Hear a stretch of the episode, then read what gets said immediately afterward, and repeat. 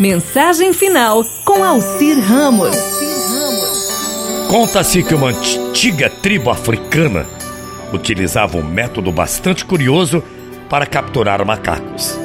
Como os macacos são muito espertos e vivem saltando nos galhos mais altos das árvores, os nativos desenvolveram o seguinte sistema: pegam uma cumbuca de boca estreita, colocam dentro uma banana amarram essa banana no tronco, essa cumbuca no tronco de uma árvore, frequentada pelos macacos, se afastam e ficam esperando. Quando os nativos vão embora, o macaco curioso desce lentamente, olha dentro da cumbuca e vê a banana. Enfia sua mãozinha e apanha a fruta. Mas como a boca do recipiente, do recipiente é menor, é muito estreita do que a mãozinha do macaco, ele não consegue tirar a banana e continua segurando a fruta. Aí surge aquele dilema. Se largar a banana, sua mão sai, ele pode ir embora livremente.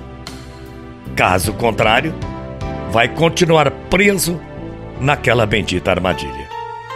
Após um tempo, os nativos voltam e tranquilamente capturam os macacos que teimosamente recusam-se a largar as bananas.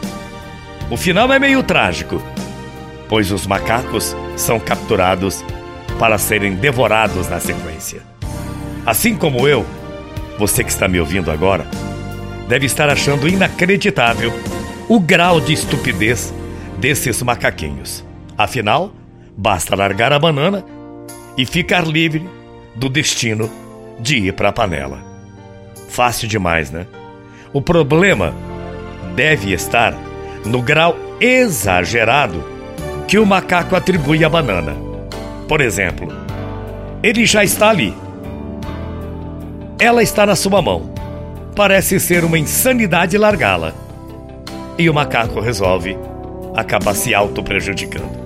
E eu achei essa história muito engraçada porque muitas vezes fazemos exatamente como os macacos. Você nunca conheceu alguém que está totalmente satisfeito com o emprego, mas insiste em permanecer mesmo sabendo que está cultivando algum tipo de ódio? Ou pessoas infelizes por causa de decisões antigas que continuam adiando um novo caminho que trará de volta a alegria de viver? E aí? Somos ou não somos os macacos?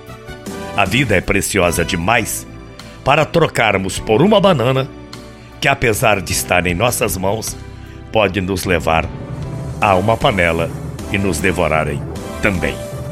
Muita paz e muito axé. A gente volta amanhã. Bom dia, boa semana. Até amanhã, às oito. Tchau, feia.